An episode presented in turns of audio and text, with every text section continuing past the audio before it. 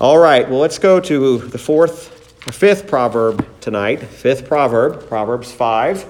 And uh, I originally intended um, last week uh, to complete this entire message, and uh, so that didn't happen, which uh, those of you know, that's very common for me. And um, so most times when you hear me say my intent is to finish one in the same week, it never happens that way. And so that's okay. Uh, so tonight we're going to get excited because it's verses 12, 13, and 14, which means we're only going to deal with three verses tonight. So uh, that means it should be relatively short, right? Well, I'm not promising anything towards that. But we are going to remember what we talked about last week and the, the subject or the topic um, of the strange woman or a strange woman. Um, and again, we, we spent a lot of time talking about uh, who that uh, woman is. And we started off by acknowledging that this woman was uh, not just someone who was peculiar or different, but this was a picture of an immoral woman. Uh, going even further by understanding that not only was this an immoral woman, this was an adulterous woman. And we saw the parallels between uh, the, uh, the literal adulterous woman and what happens uh, when a, a man falls prey to that adulterous woman. But we also learned about the spiritual application, which told us that when Solomon was writing to his son, this was actually happening. Uh, there were women who were coming in from other nations, nations that God had told Israel to not marry, to not even have any part with, and they were coming in. So, what Solomon was writing about here was something that was taking place. It was commonplace that the men of Israel were falling prey to these immoral women. Now, we drew a lot of uh, application last week, and we, we talked a lot about, and I think that the couple of the points were, uh, if I remember right, the very first one we talked about in verses 1 through 7 was the danger of the strange woman. We talked about how Solomon gave a warning to his son against adultery. He told him about the ways, how the strange woman functioned, how she operated, what to look out for, uh, what to be aware of and also the wickedness. Uh, that, that her end, the Bible told us in verse 4, is as wormwood. Uh, sharp as a two edged sword gives us the, the, the impression here that this is a, a deadly relationship. And we also learned that there were numbers of different devices and tricks that she would use, but that ultimately in verses 8 through 11, uh, she would bring destruction. And Solomon tells his son in verse number 8 to remove thy way far from her and come not nigh to the door of her house. In other words, uh, don't even go anywhere close to her. Uh, don't tempt what shouldn't be tempted.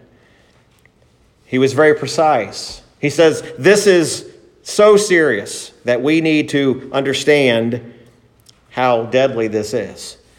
So, tonight, what verses 12 through 14 really are is we're going to understand what led the man to ultimately fall. Why does a man fall into this adulterous relationship? Now, remember, we were not, we are not picking on women by saying that only women are immoral. That would be unbiblical, to say the least.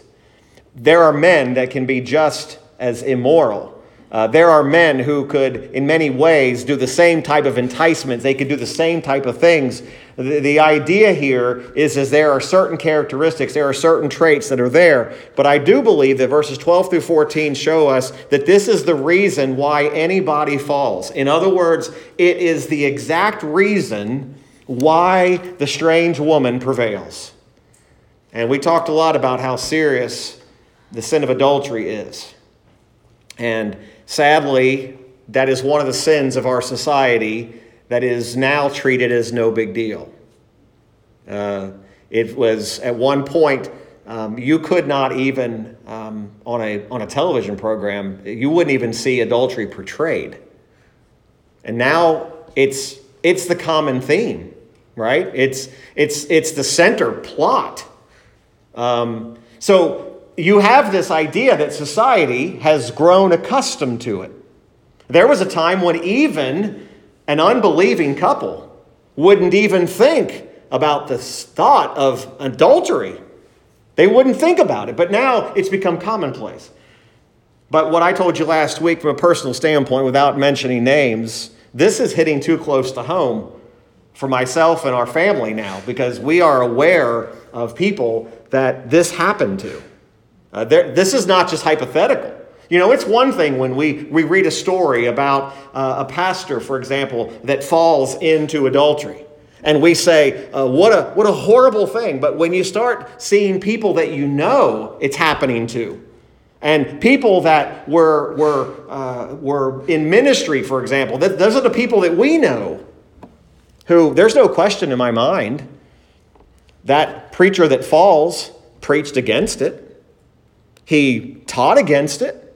He probably even knew these verses we're going to talk about tonight, but yet he allowed himself to get to the place where he still fell. So, tonight, what we're going to look at is really the very practical aspect of this. Why does an individual fall prey to adultery? And it's very clearly written out in verses 12, 13, and 14.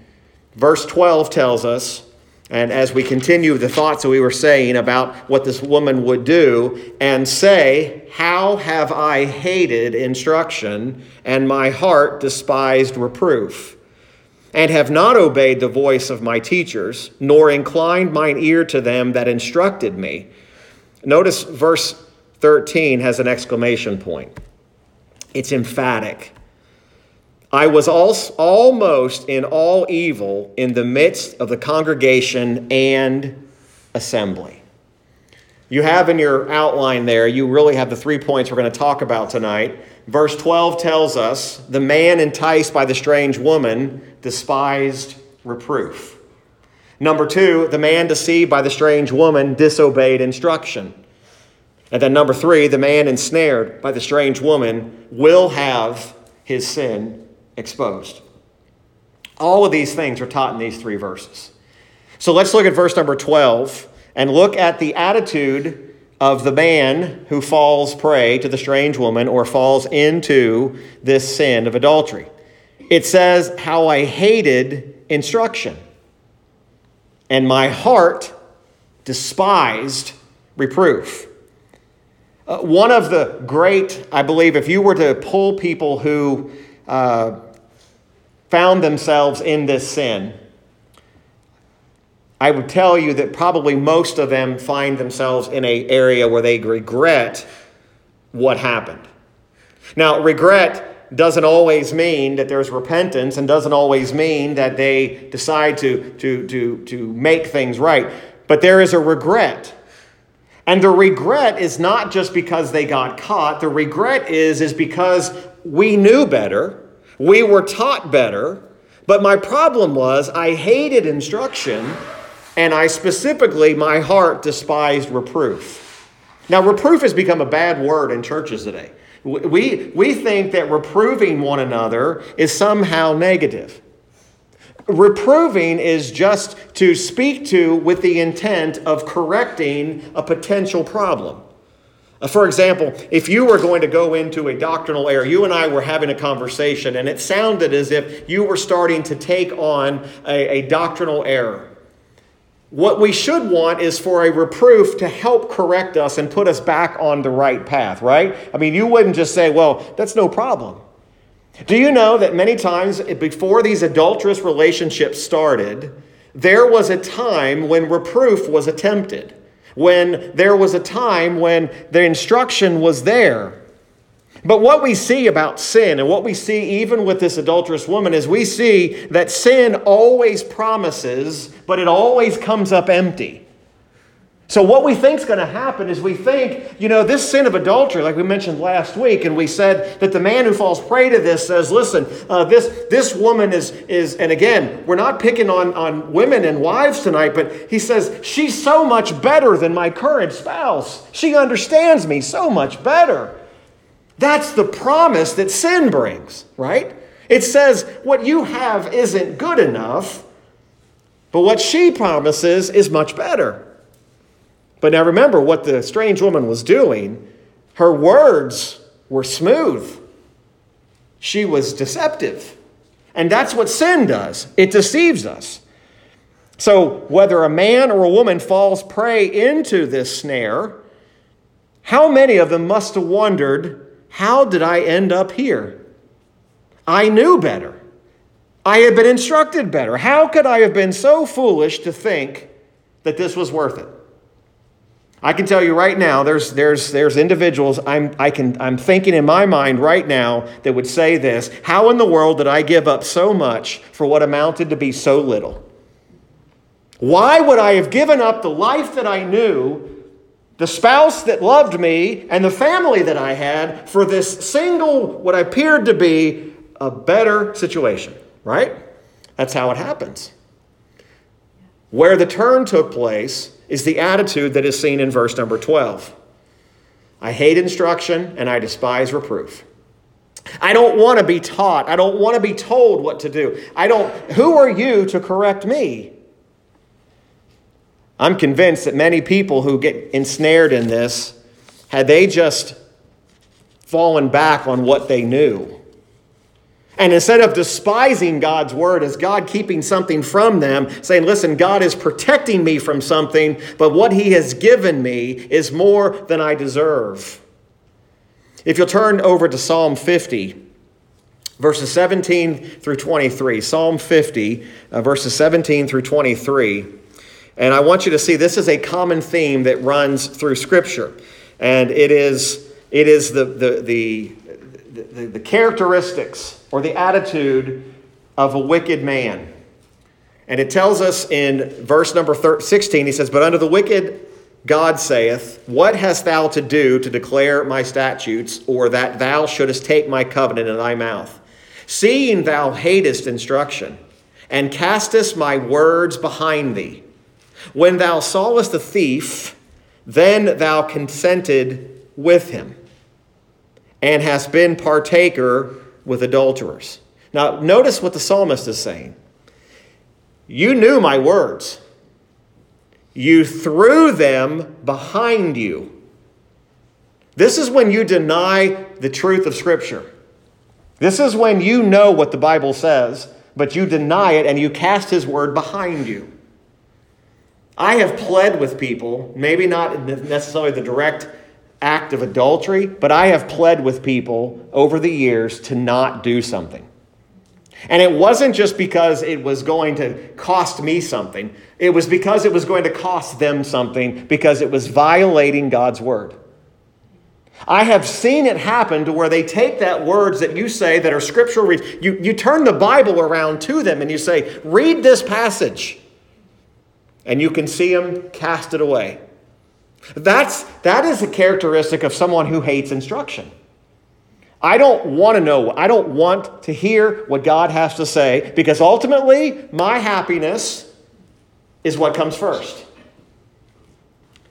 Those who hate instruction are usually very, very self centered. They're very much about what I deserve.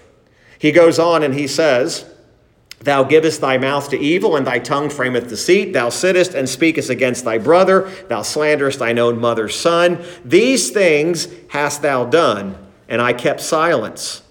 Thou thoughtest that I was altogether such a one as thyself, but I will reprove thee and set them in order before thine eyes. Now consider this Ye that forget God, lest I tear you in pieces, and there be none to deliver. Whoso offereth praise glorifieth me, and to him that ordereth his conversation aright will I show the salvation of God. This man in the psalm hated instruction. He cast it behind him. Back in Proverbs, a couple cha- one chapter over in Proverbs 6 verse 23, Proverbs 6 verse 23, this is not the last time. This is how serious this matter is. We, we thought when we get to Proverbs 5 that this is the only place we deal with the strange woman. She comes up again in chapter number 6. And it's not the last time that we're going to even see about it then. That's how serious this is. Proverbs 6, verse 23 For the commandment is a lamp, and the law is light, and reproofs of instruction, look at this, are the way of life. Reproof is life giving. Instruction that's biblical instruction gives life. Look at this specifically to keep thee from the evil woman. Reproof keeps you from this woman, from the flattery of the tongue of a strange woman, the character we're talking about right now. What was it that kept, will keep you from her? Reproof of instruction. Lust not after her beauty in thine heart. Remember, our text said that they despise reproof in the heart. Neither let her take thee with her eyelids. For by means of a whorish woman, look at this, a man is brought to a piece of bread. And the adulteress will hunt for the precious life. Now, we quote this next verse. Oftentimes we quote it and we don't quote it in the context. Can a man take fire in his bosom and his clothes not be burned? It's in the area of sexual morality. Can a, can a person take fire, take it into your chest, and it won't burn your clothes? Of course it will. Can a man partake in this kind of a relationship and it not burn him? Absolutely not. It's always going to have a destroying effect. Verse 28 Can one go upon hot coals and his feet not be burned? So he that goeth into his neighbor's wife, whosoever toucheth her, shall not be innocent. Now remember, we've been talking about the strange woman, but the man who's enticed and gives in to her is just as guilty. You know, we live in a blame shifting society. Man would say, Well, she enticed me. It was her fault. No, it was your fault because you hated instruction and you hated reproof and you cast it behind your back. Folks, listen, the Word of God is meant to be read, it's meant to be, uh, it's meant to be our lamp, it's meant to be our, our light. But it even tells us there in, in Proverbs 6:32, but whoso committeth adultery with a woman lacketh understanding. He that doeth it destroyeth his own soul. And we, we won't even get into the implications of what that says. We'll, we'll see if the scripture will give us a little bit of insight into that. But listen, the Word of God is what keeps us. Folks, it is your only hope in this world is the Word of God and what the Bible tells us and what the Bible teaches us and what it's telling us in our life. It is meant to be a light if we lose this battle, it will not be because we didn't know God's word, it will be because we hated instruction. We hated reproof. Nobody's going to tell me what to do. That man that gives in to the adulterous woman says, I have done all I can do. I deserve to be happy. That's not what the Bible says. Nowhere does the Bible say that I'm okay if you sin as long as it makes you happy. That's not, that's not it at all. So, this man that's enticed, now notice there's a difference between being enticed and ensnared. Okay? So, the enticement is it's the bait. If you bait a trap in the woods to try to catch something, whatever it is, you're enticing it to come near that trap. Often, if you just set a trap out in the middle of the woods, there's nothing going to come wandering by. But if you put bait in that trap, then it's going to attract. Remember the strange woman we've read about? She's putting out the bait, she's putting out the things, and he falls for it. So we see that the man enticed to despise reproof. Number two, the man deceived by the strange woman disobeyed instruction. Verse 13 tells us, and have not obeyed the voice of my teachers, nor inclined mine ear to them that instructed me. Listen, it is never vain for a preacher or a parent, for that matter, to constantly repeat themselves. It is not vain to continue to preach against the sin of adultery, for example. You can never tell your kids enough about the warnings of this. And I would tell you, I had a good conversation with someone recently that was telling me that they have now are able to have conversations with their kids that they never thought they'd be able to have. They're having open, heart to heart conversations about things like this. This is what the Bible says. And we've, we've fallen prey to the society that says, well, that's too much for our kids to handle. Listen, it's too much for your kids not to handle. They need to know the truths of this. You start teaching children about this, and they say, Well, I don't, I don't want to expose them to all that. Listen, I, I, I, you will thank God that you exposed them early to these truths. Now, again, you do it biblically, right? You do it according to this is what the Bible says. The confession upon many, when they've read the Word of God and the Scripture, it does become imprinted on our hearts so that our children, when they grow, they begin to respond to the instruction that they learn. This says that this man despised it, he disobeyed it. Now, to disobey means you truly know what it says, and you say, I'm not doing that. I am going to do my own thing. They run past the stop signs of the instruction of teachers and of parents and I think if there's a single person out there that would be honest with themselves, they would have avoided the misery that they're in had they just obeyed the voice of the teachers and the parents and the people who were trying to biblically teach them. It would have preserved many. Over in Proverbs 23, verse 22, Proverbs 23, verse 22. This is in the section of the correction of a child. All right? It's, it's in there. Proverbs 23 has a lot to do with the correction of a child. But in verse 22, it says, Hearken unto thy father that begat thee, and despise not thy mother when she is old. Buy the truth, sell it not. Also, wisdom and instruction and understanding buy the truth. That's the description of what the Bible is. Buy the truth. It is, it is that which will help us, it is that which will protect us.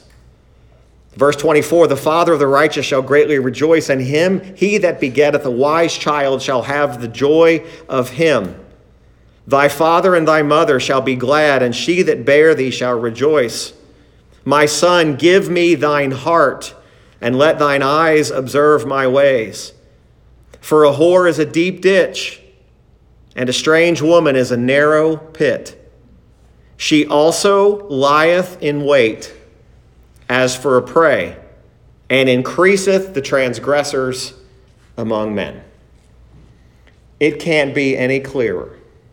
It, God couldn't write it out any more strongly than to what this woman is and why our responsibility is to teach, because this is what she is waiting to do. We all know 2 Timothy 3, but let's go ahead and turn there. 2 Timothy 3, verses 14 through 17.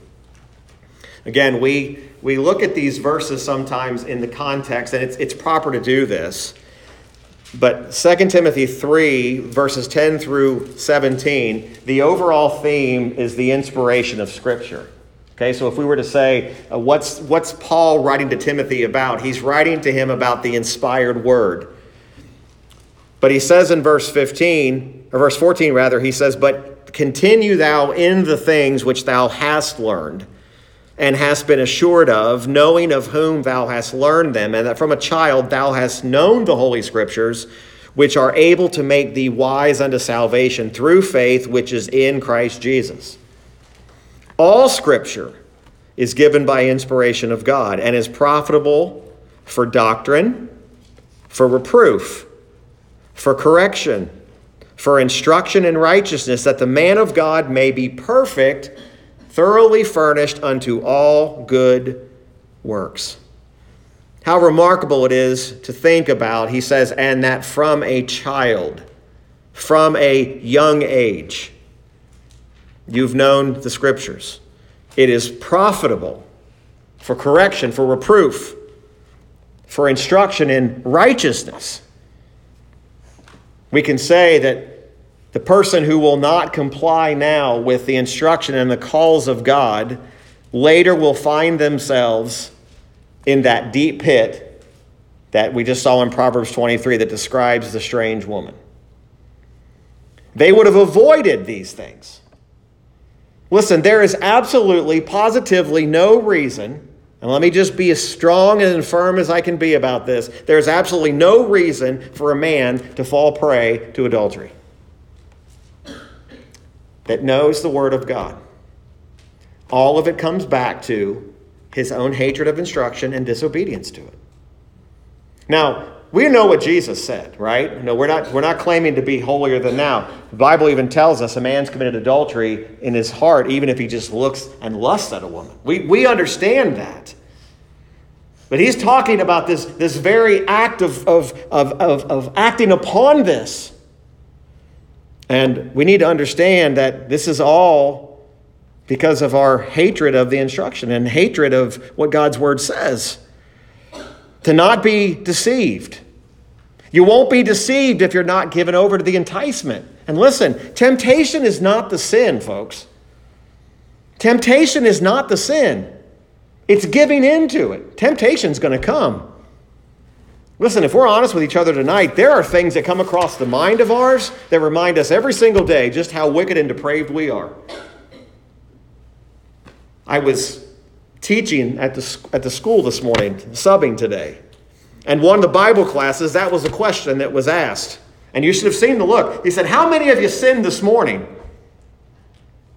Some people, you could see the question came out, and everybody was like, and others were like, Me? Listen, we're not talking about sinlessness tonight. We're not talking about that you're going to get to the place where the sin and the temptation's not going to be a problem. But listen, the enticements are going to come. But what are we going to do when the enticement comes? We're going to lean back on the instruction of what we know to be right. And it's not just for the kids, that's for adults too. That's, that's what our protection is. So we see the pattern here.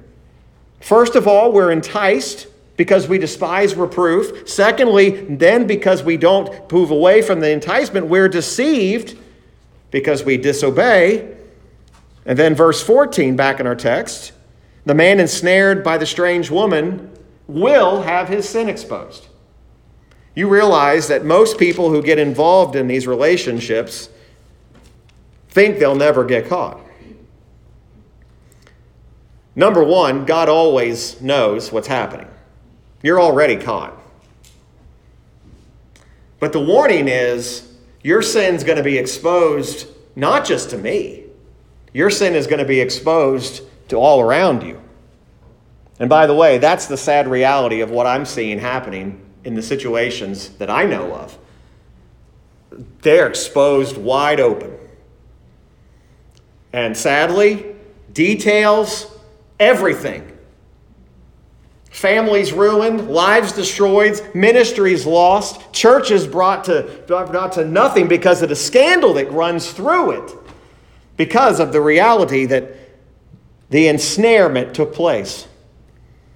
Notice verse 14 back in the text says, I was almost in all evil.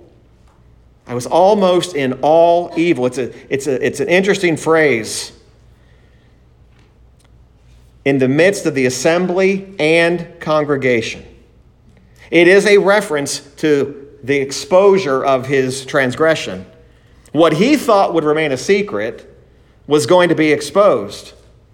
Once he entered into thinking, and this is what happens with sin, no one will ever find out. Here's what I'm finding out your mind becomes so warped that you literally believe that. You start to live as if my double life will never be exposed. Nobody's going to know about this.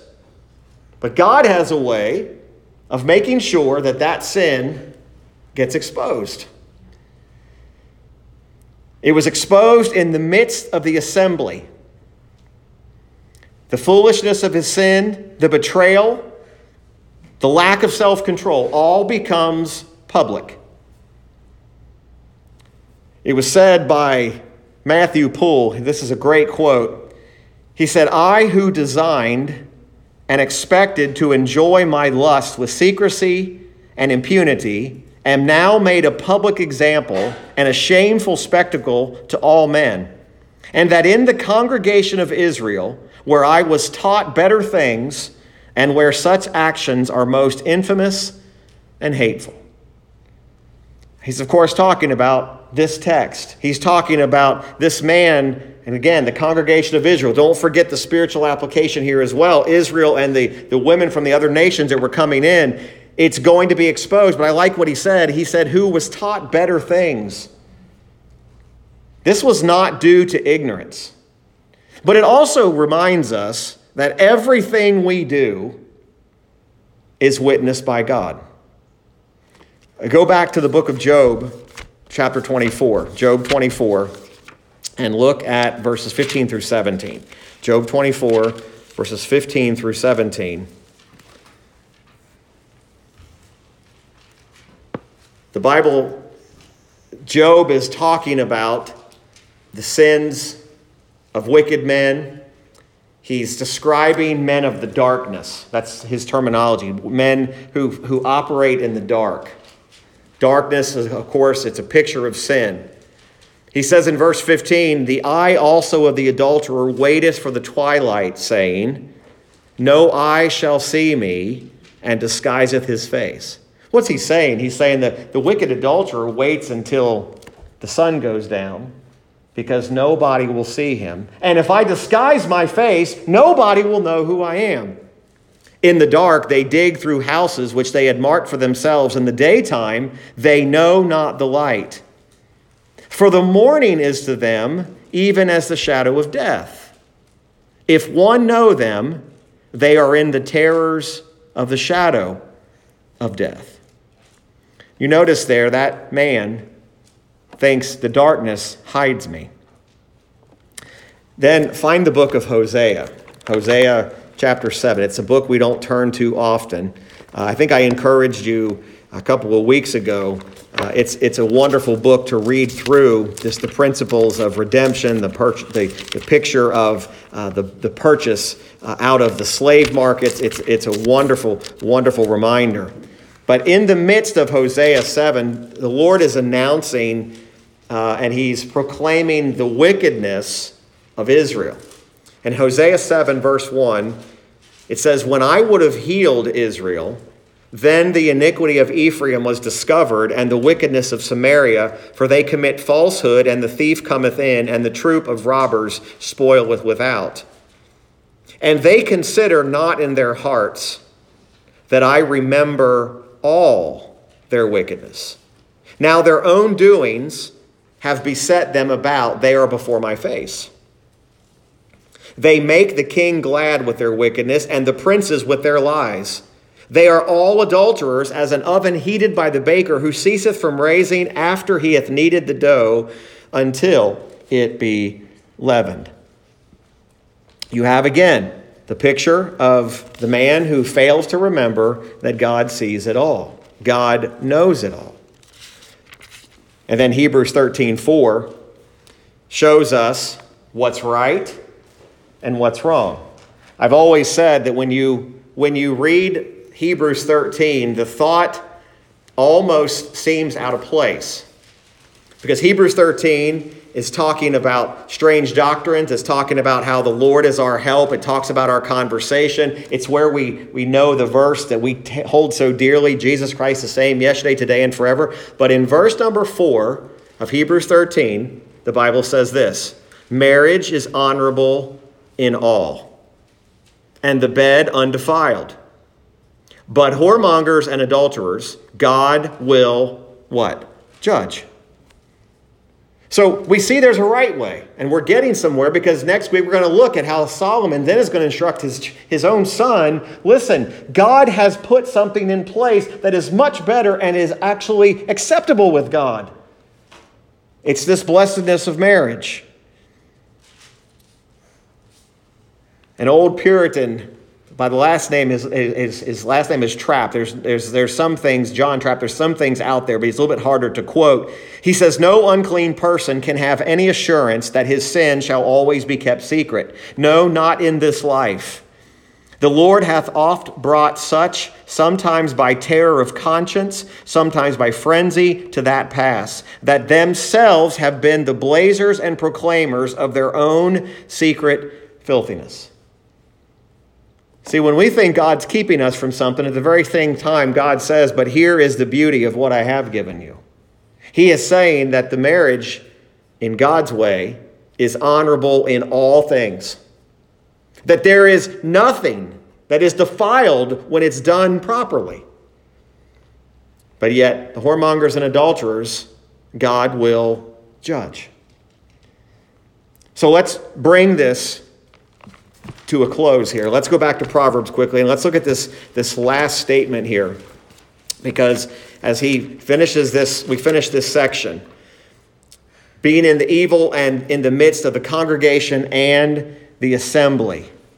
Now, there has been many a person who, when their sin is found out, are still not brought to repentance. They're only brought to regret.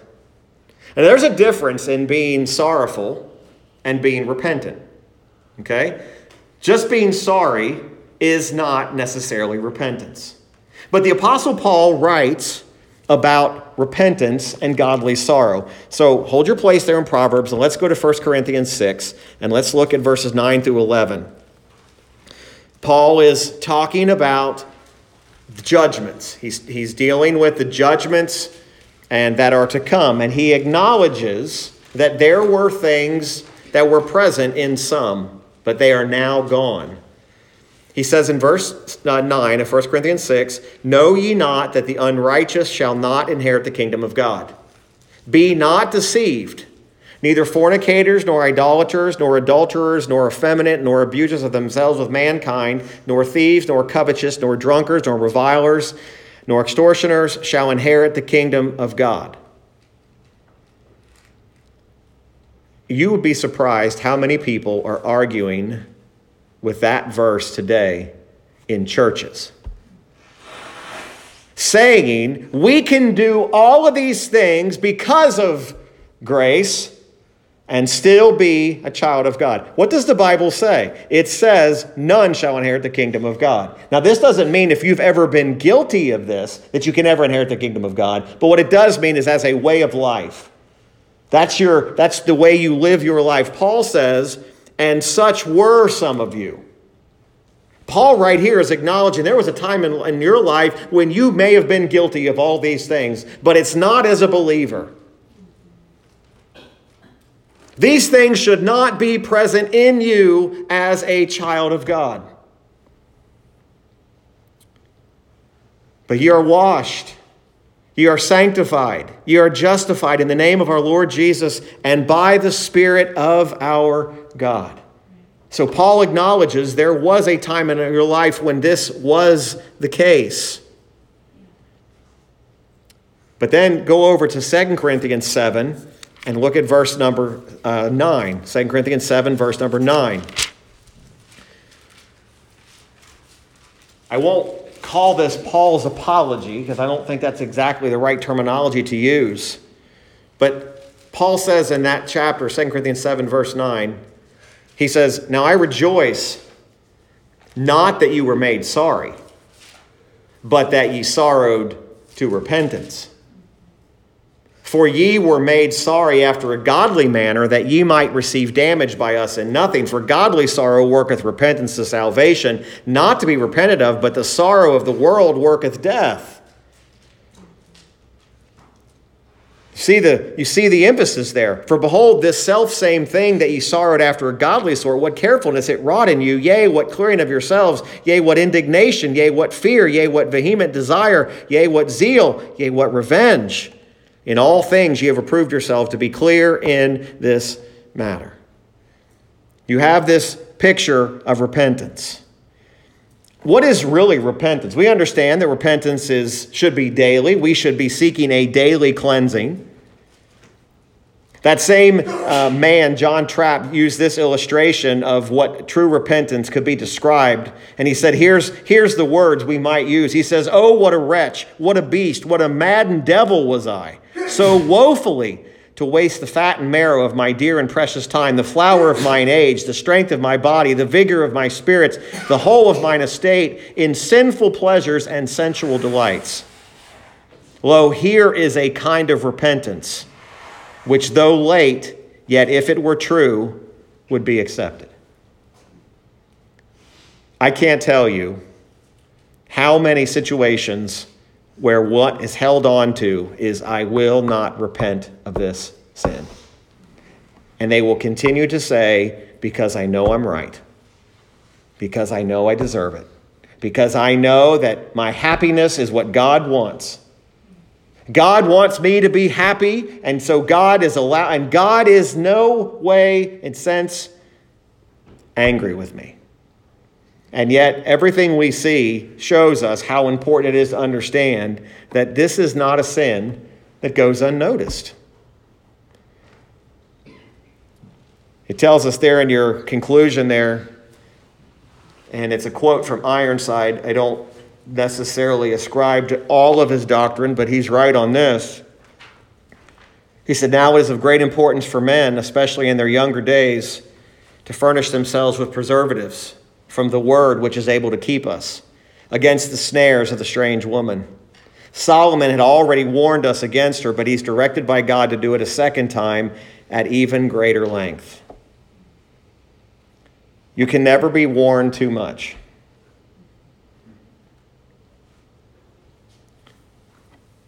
Sadly, there are people today that don't believe the warnings. There is somewhere, and I'm not trying to be dramatic, but there's somebody somewhere in this country, in this world, who even today, tonight, a man, let's just use a man, who is thinking, considering committing adultery. He's thinking about it. It's, it's, it's, it, is, it has already started to captivate his mind. He's already considered, he's already thought through the scenarios, he's thought about the ways. Listen, he's being enticed. And if he does not get back to the Word of God, I promise you, he will fall into deception and he will be ensnared. But it won't be because he did know better. It's because he says, listen, God's keeping something from me. Listen, God's, God's keeping something better from me. And we need to understand that for that single moment, a man will throw everything away, only to find himself in the throes of regret because he realizes that single moment or that single hour or whatever it is, it wasn't as good as he thought it was going to be you lose it all. Oh, there are people who give me an example and they'll say something like this. And they say, my, my life's happier than it's ever been. And they live on as if God must not be displeased. Look, He's blessing us. It's a deception. The reality is, this strange woman could have been avoided. This strange woman can always be avoided. A man or a woman who will not believe the warnings of God will certainly feel them. That's God's word, not mine.